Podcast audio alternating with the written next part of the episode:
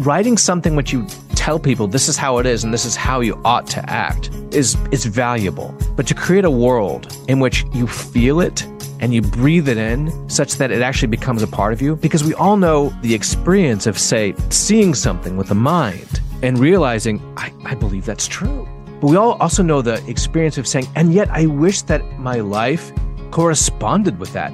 I wish that I didn't just have it in my brain, but actually embodied it in the way I live, the way I feel, the way I breathe. Literature is the ability to download head knowledge and turn it into heart knowledge. Welcome to the Habit Podcast conversations with writers about writing. I'm Jonathan Rogers, your host. Jason Baxter teaches great books at Notre Dame. His most recent book is The Medieval Mind of C.S. Lewis. Just as Lewis reclaimed the medieval's enchanted view of reality, Dr. Baxter reclaimed Lewis's vision for our generation. Jason Baxter, I am very glad to have you on the Habit Podcast today to talk about your newish book, not brand new, but newish book, The Medieval Mind of C.S. Lewis. Thank you. So tell me what you mean by the medieval what what what is what do you mean by medieval mind? Right. The historians mean that medieval medieval means like stuff that happened between 500 and 1500 AD. But in terms of in terms of sort of approaching the world, um, I always fall back on a metaphor that Lewis himself uses in transposition, which is I think as as great a sermon as Weight of Glory. And Weight of Glory actually does some similar things. But there in transposition, Lewis says, imagine a going and attending a symphony. And it's a magnificent symphony. And this is the age before electronically recorded music. And you want to hear it again. Well, you order, or I guess in Lewis's case, you go to Blackwell's bookstore. Mm-hmm. Um, you you get yourself a score for it, maybe for you know for two or four piano hands, and you get a good friend to come over and play it for you. And as you play it, you can r- recall what you had heard in the symphony hall the week before, even though sometimes the G note that you plays represents a flute and sometimes it represents a violin. Now, Lewis took this an interesting step further, just using this kind of idea, this metaphor of this symbolic cosmos, this participatory cosmos, that the very world of matter and time and space is like the piano keyboard with respect to the symphony. The symphony mm-hmm. being these kind of invisible heavenly realities. If you want, we could call them qualitative realities. The various types of things that in that very strange seance scene in that hideous strength, Merlin and Ransom are trying to invoke and call down, uh, or rather sort of pull themselves up into it. The medieval mind, I guess you could say, is the type of psychological expectation that everything we see in this world is doing its best to point out a fuller and richer reality which it represents, which it participates in, but merely as an icon, huh. merely as a type of symbol. But it's at its saturation point in its effort to represent this bigger reality because time and space are lower level languages, so to speak, inferior languages you know working their best to try to represent this higher level language and so unlike for us right in which we think that the best thing that there is is what we have with us right now in terms of time and space. The medievals had this kind of you know according to lewis had this kind of funny pilgrim's heart in which they thought that these traces of beauty were the best that they could do, the best, the sound, the sound that they could catch, the vision that they could look at, but only out of the corner of their eye. And that's had this kind of pilgrim's heart of longing of this of this super sensible reality. That's the uh, medieval mind. Okay. Um, you used a phrase qualitative realities. Can you say a little bit? I, am not sure I understand what you mean by that phrase qualitative realities. Yeah, I don't know if I understand either. Um, I, I, think that's in part kind of the the modern condition. I guess this is what I mean is that um, historians of science and culture say that one of the chief aspects of modernity is is not only say the discovery of time, but the invention of devices which we can divide it into perfect little units of seconds. Uh, we are we are aware and feel time passing in a way that our ancestors, you know, didn't. They just had a different relationship with time. Yeah. And so for us, the sort of constant feeling of that it's it's always going and then that we can sort of we can accelerate right? We can increase our velocity within time in order to do things and accomplish things. This is what i mean by quantitative realities. Realities which can be broken down into little bits and pieces and units and then measured in terms of time and space. Qualitative realities are those things which exist um, sort of realities of the spirit realities of the heart realities of the mind which we as moderns, um, as as Lewis puts it in The Weight of Glory, have come to doubt the existence of. Um, mm-hmm. The so again, as I mentioned earlier, the the sort of things invoked in that hideous strength, things like things like um, wit and genius and loyalty and courage and fortitude and a heart aching love for the beloved and depth like saturnine depth and a jovial ceremonial spirit. And you could probably even also add a sense of beauty. These are qualitative realities, yeah. realities which are not necessarily unfolding within the world of time and space and technology and productivity. Again, Lewis, I think, was very prescient about this. His quick hand definition of why we're so strange with respect to the rest of history, and maybe actually even touching on his very vocation as a writer, is that we are the people who have lived under the re- the regime of the machines for so long away from nature for so long that we've begun to doubt these qualitative realities which our ancestors felt deeply in tune with. Uh-huh. Okay. So when you say medieval mind like so many people when they hear medieval they picture you know something like monty python's holy grail where everything's muddy and and you know right. superstitious. yeah plague super, yeah all, all those you know th- these these uh, things that we have left behind in our you know age of hygiene and uh, and other uh, uh, well even even to to uh, to say something like I'm going to go I'm going to go medieval on that person means I'm going to be violent and unreasonable. That's right. Yeah, you're reciting Pulp Fiction there. Uh, okay, I didn't even know what I was reciting. yeah. um, and um, but as you say, uh, you, you make the case in, in your your uh, now I can't remember which of which of Lewis's books it is that, that he talks about this idea. I mean, talk, that in many of his books, but the idea that for the medieval mind, uh, the medieval mind loved to catalog and to uh, to to pay attention to detail and to see the connections between you know a uh, the things right, of, yeah. things of earth and the, and the not in a superstitious way, but in a in a way that was I mean, I'm sure there were superstitions, just as we have superstitions now. But, but uh, the idea that that we're seeing a a wholeness in the seen and the unseen, um, right? That involves yeah, I mean, a an attention to detail and a um, a mental energy, a mental and and uh, spiritual energy that that allows them to pay attention, that allow them to pay attention for longer than we're able to, to pay attention. For instance, yeah, I mean that's without question. I, I mean, I think, I mean, Lewis himself just said it brilliantly in one in the opening chapter to his book on 16th century literature. He just titles that introduction "New Learning and New Ignorance." Mm.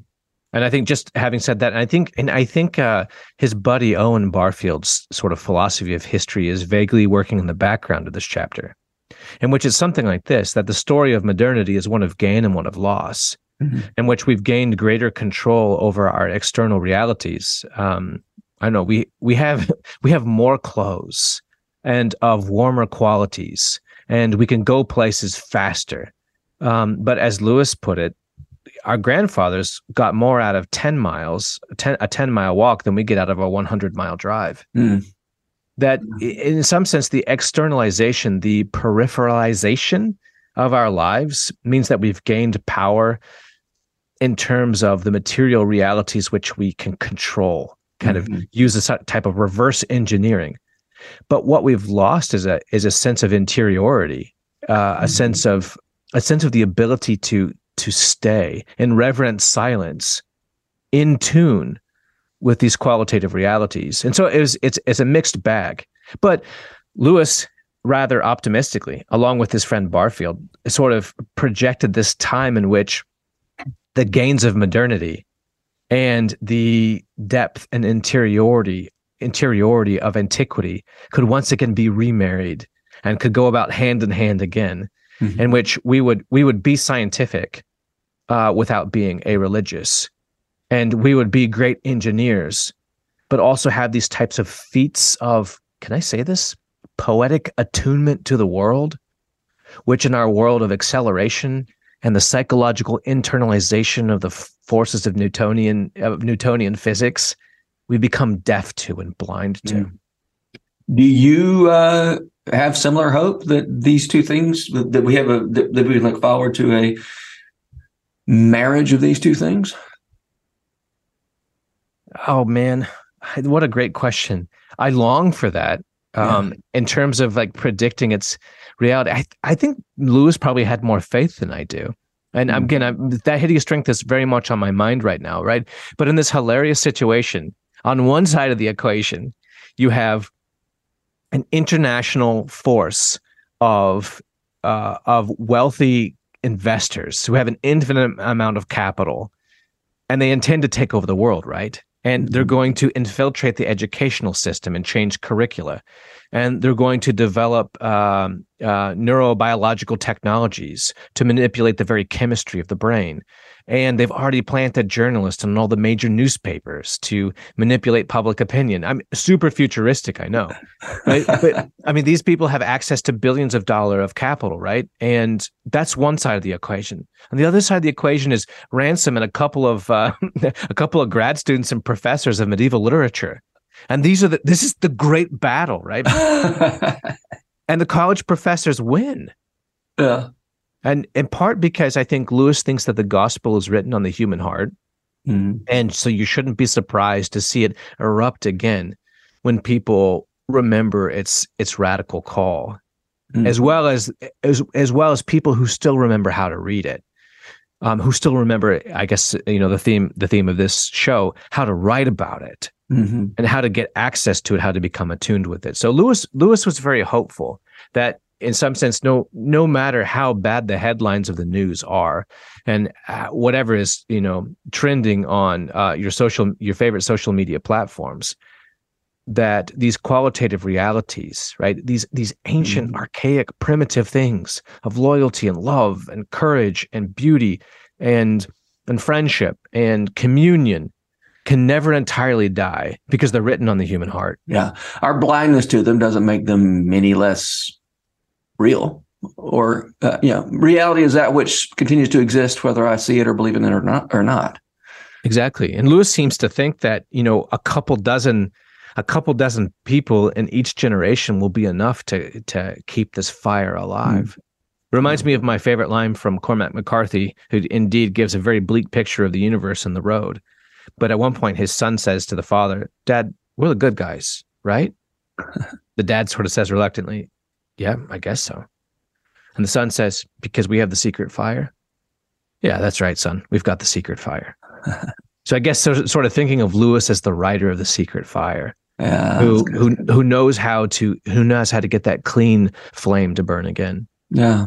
Okay. One thing you told me that I didn't know, you told me right before we started recording, I didn't know is that you teach creative writing. You you're uh, mixed up with an MFA program in Houston. Uh, uh, remind me the, the yeah, yeah, it's the MFA program at University of St. Thomas in Houston. Yeah. Uh, my friends Joshua Hren and James Matthew Wilson founded this, and it's an all on well all online program with opportunities to be in the flesh, and it's just really kind of exploded.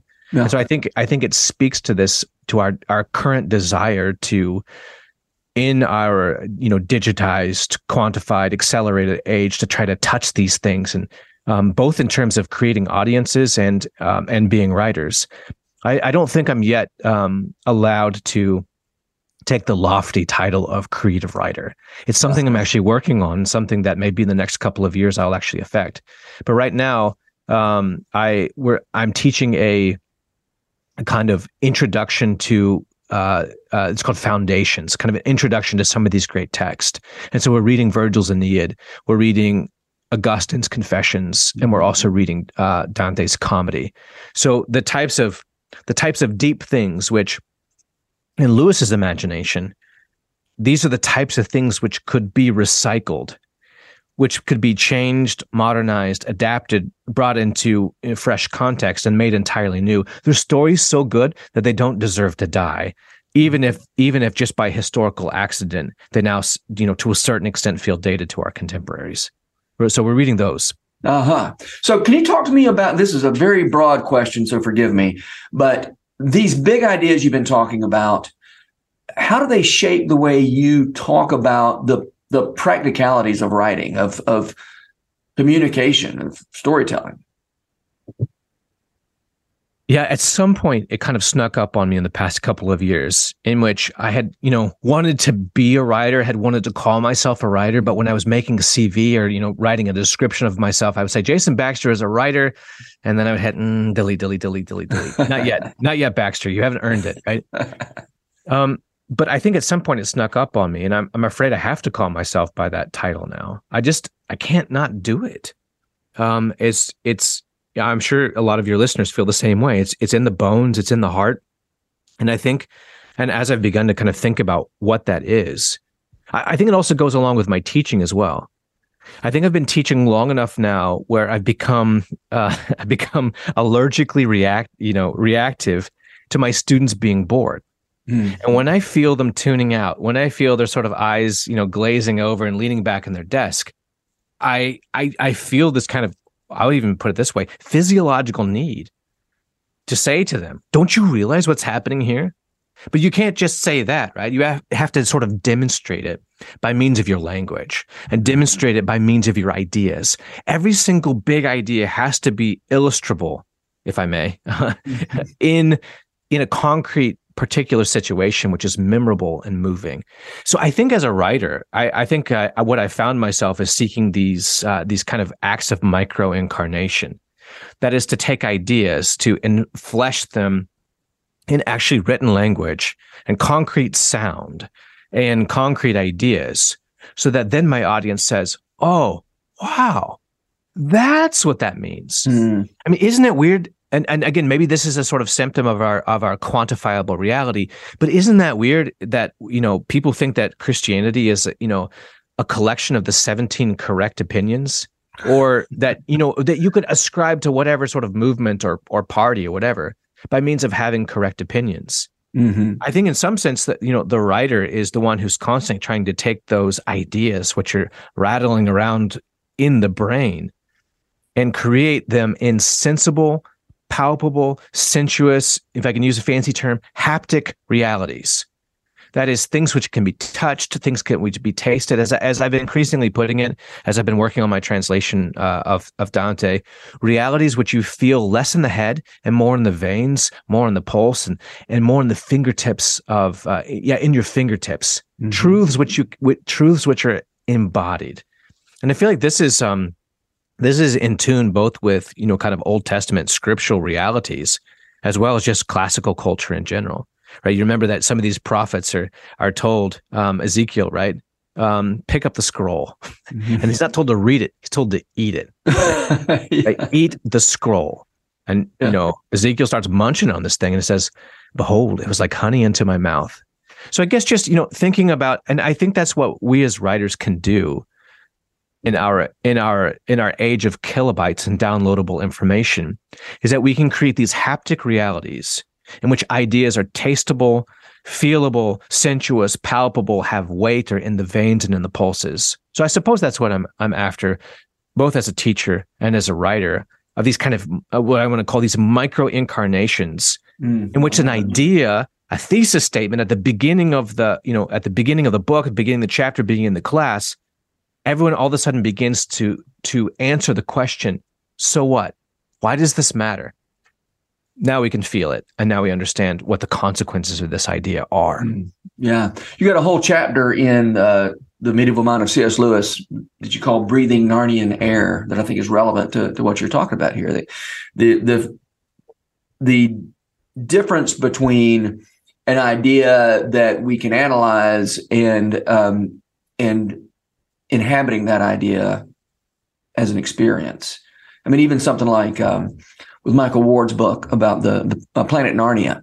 Right. There's there's this this whole systematized, and, and this is such a great uh, a great example, I think, of what you even mean by the medieval mind. You know, when Michael Ward identified that system systematization of the um, of the planets and the and the uh, classical gods that those planets were associated with, you know, Jupiter and Saturn and, and all those.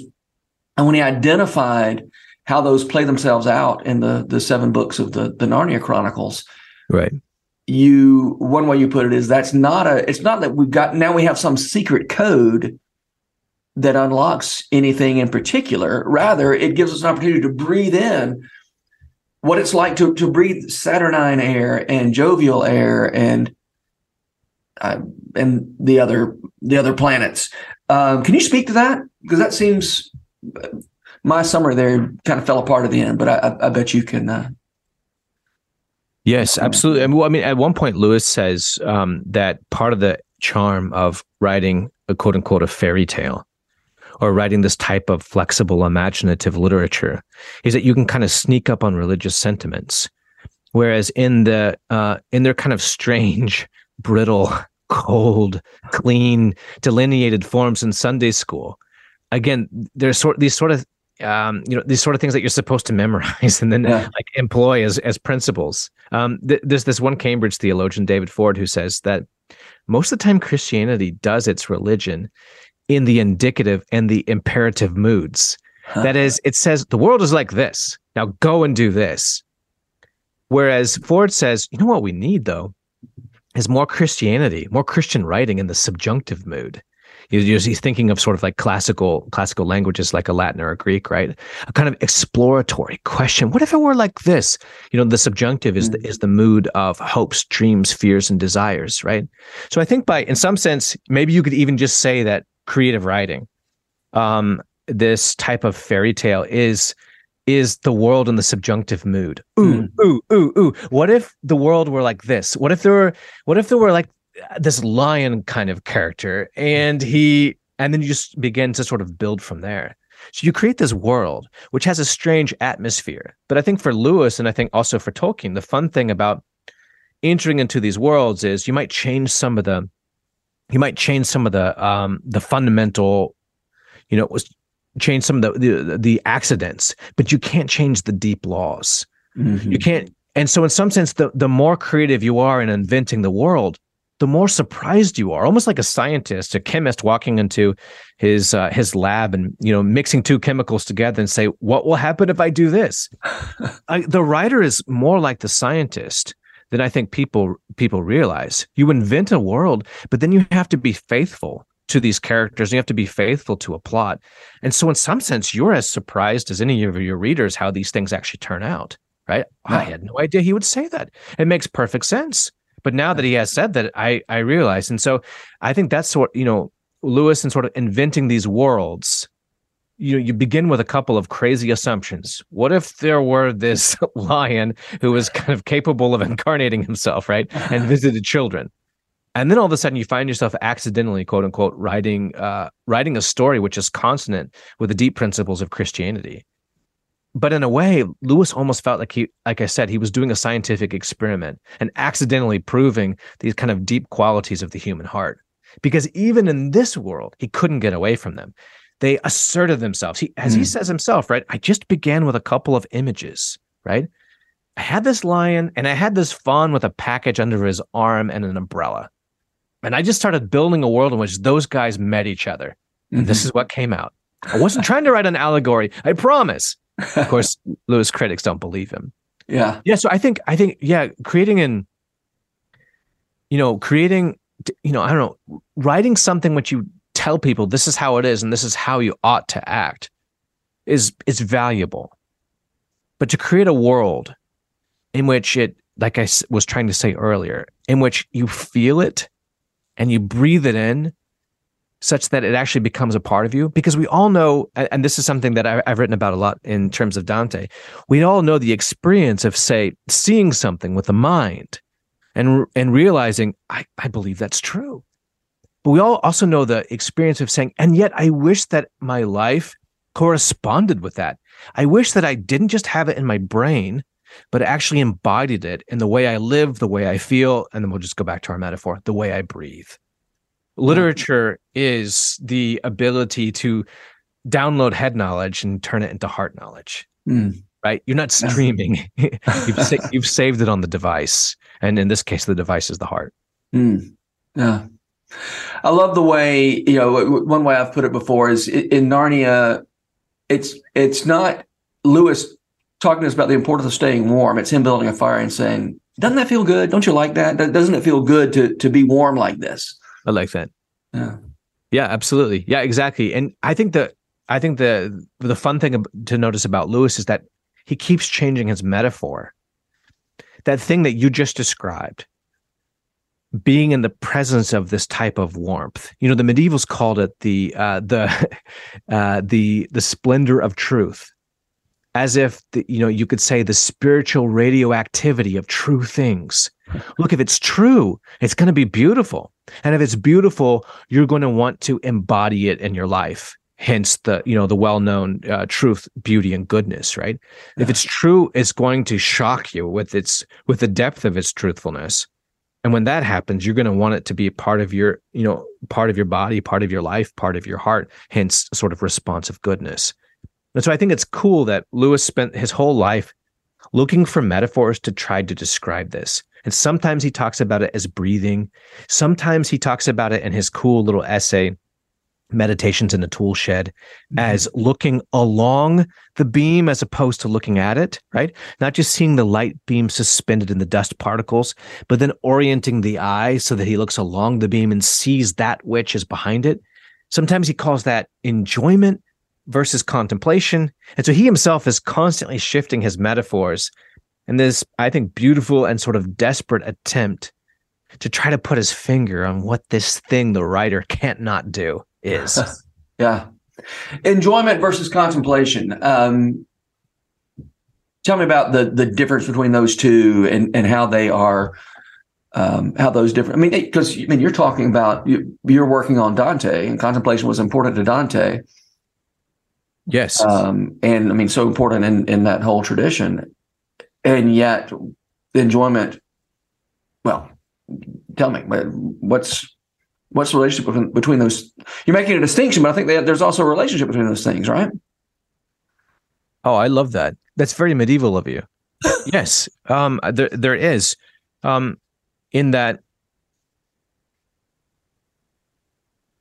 I've mentioned the meditations in a tool shed, yeah. right? In which in which Lewis pictures himself walking into a little garden shed, and there's a there's a crack, there's some busted wood up at the top, and a little beam of light is coming through it, and it's suspended in dust particles and you can look at it. And then he does this thought experiment, which he goes and orients his body so that it, the beam is falling directly on his eye. And he says, you know what happens? The, the beam, quote unquote, disappears. Mm-hmm. All you see is the reality behind it, the sunny sky, which is its origin. But then you could rotate back out and you could look at the beam. And then you could come back in and reorient yourself and look along the beam. I mean, this is my idea that basically this is why Lewis's nonfiction and fiction were not at odds, mm-hmm. but sort of represent this constant orientation and reorientation throughout his whole life of talking about ideas, but then positioning himself so that you could feel the idea. Yeah, that's good. This is why such he was an, such a great lecturer for students. He had all these packed out lecture halls in Oxford because he was very he was very much a whole brain learner. He would delineate these kind of principles and talk about where you could find these ideas and in what text and in what, you know, what dates these various books were written in and what type of Latin you can find it and what mm-hmm. manuscripts. But then he would say, yeah, yeah, yeah, that's a bunch of technical stuff. But what did it feel like to actually believe these things? And yeah. so uh-huh. I, I think that I think you're right. I think he's constantly rotating back and forth, and they are related. I mean, our medieval ancestors would have used some fancy Latin to describe the difference. They would have said this looking at the beam, right? This contemplation is what we mean by ratio or reason. Mm-hmm. It's that categorizing part of the intellect in which I ask, how many things are there and how are they related? And do they have some sort of secret unity?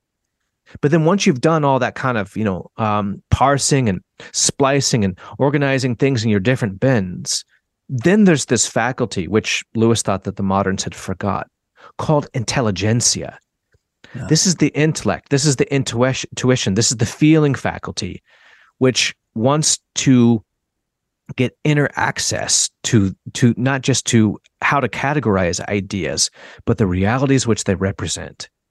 And in trying to gain that attunement with them to a certain extent, we become like them. So it's one thing to say, give me a proper definition of, of sin or a proper de- definition of virtue. It's another thing to write about virtue in the sort of way that I begin to not just crave it, but while I'm in its presence, begin slowly to, to become like it, as if I'm in the mm-hmm. magnetic field. And I think this is what really medieval literature is all about, is trying to cast this magnetic field in which while we stand within it, we're under its influence and become like it. And I think this is the very idea of writing that Lewis thought that he could uh, re-import back into modernity. Yeah. If you think about those writers who have their themes that sometimes they write nonfiction and sometimes they write fiction, somebody like Wendell Berry, I'm always so interested in the difference between the different effect that Wendell Berry has on me as a as an essayist as opposed to the way his novels have an effect on me. Um, and I, I, certainly benefit from the arguments that he makes as, a, as an essayist.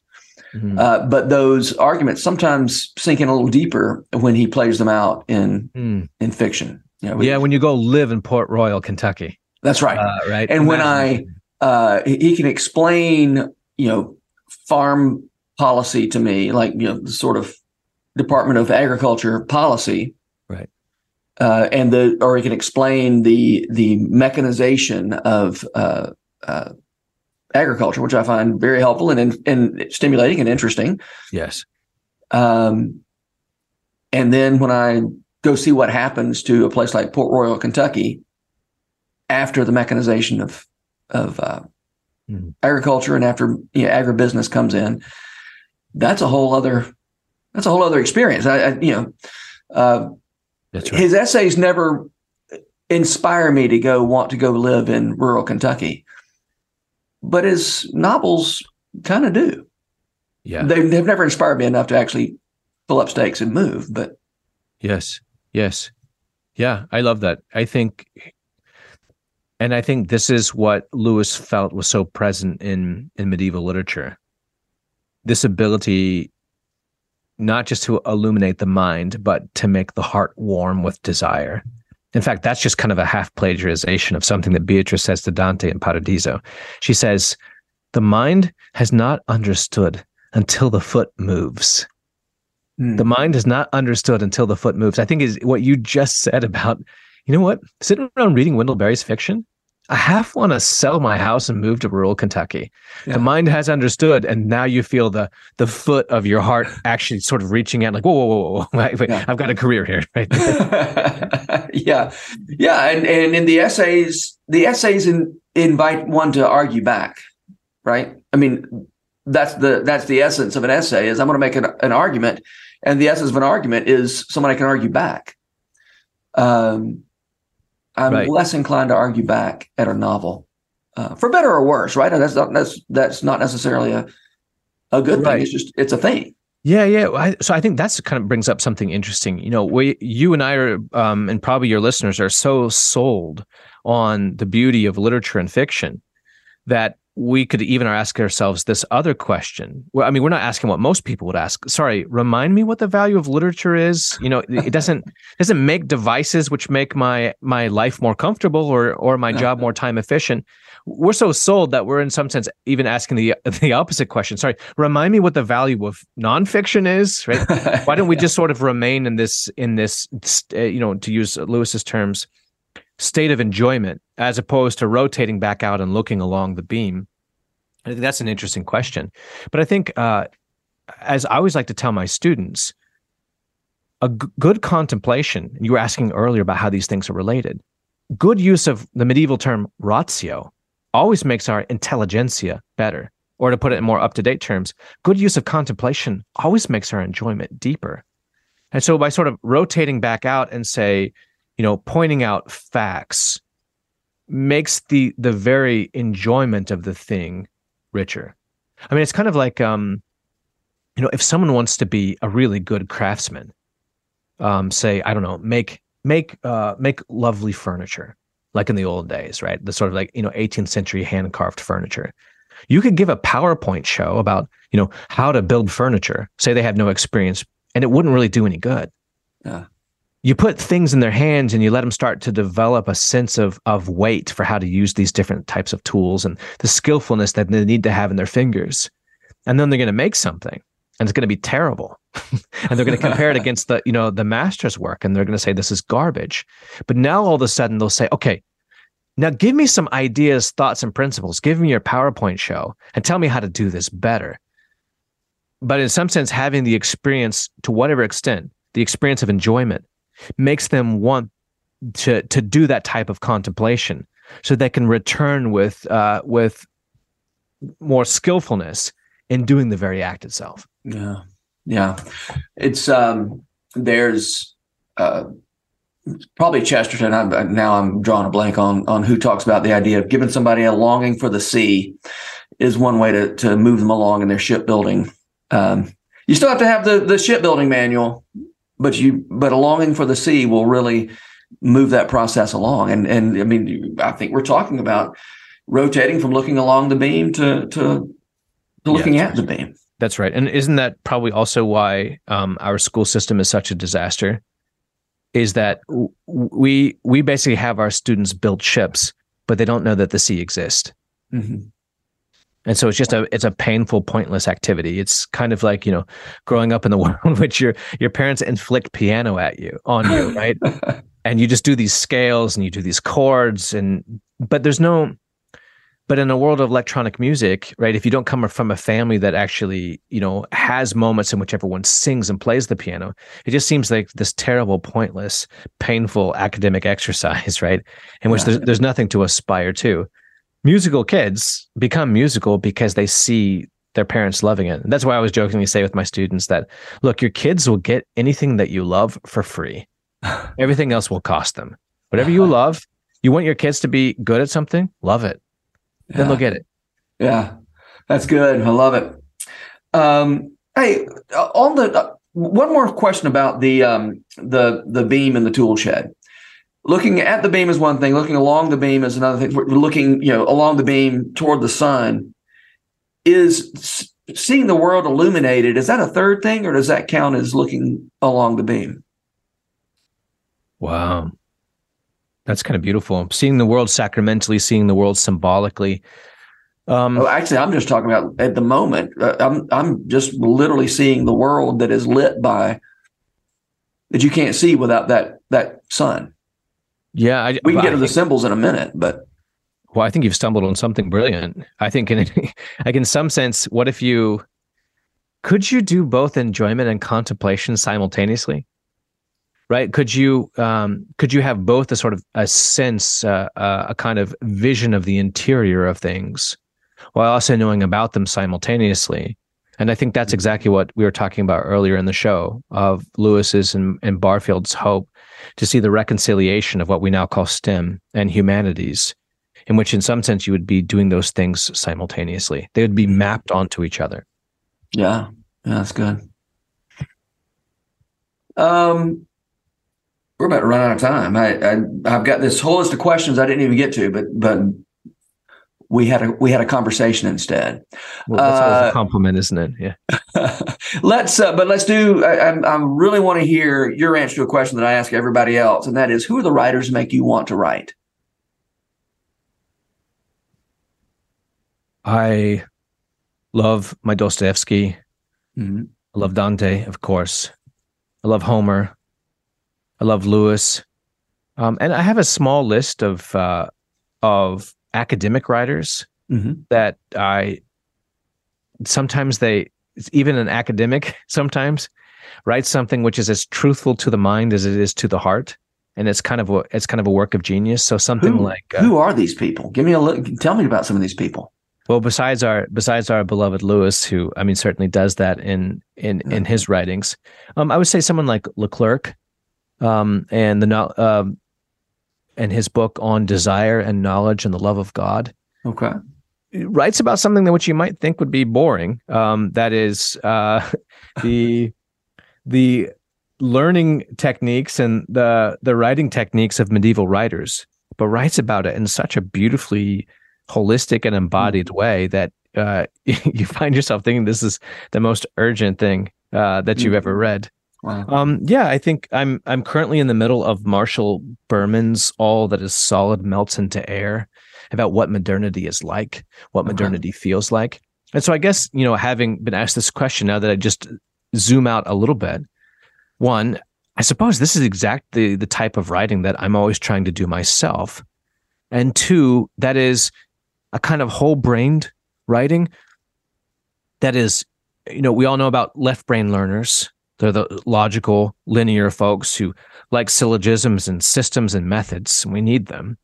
And then there are the right brain learner folks who are the artistic, the intuitive. And if you listen to a talk that they give, it's it's it's really frustrating mm-hmm. because you have no idea what the central thesis is, and you have no idea how they've tried to prove that.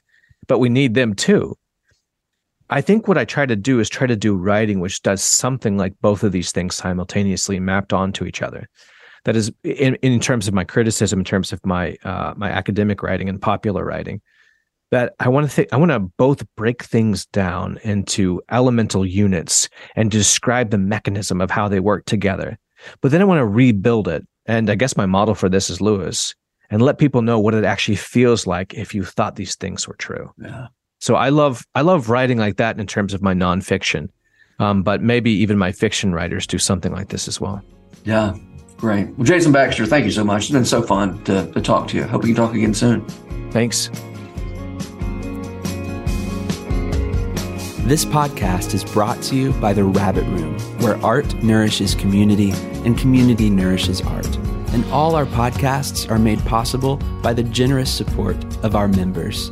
To learn more about us, visit rabbitroom.com and to become a member, rabbitroom.com slash donate.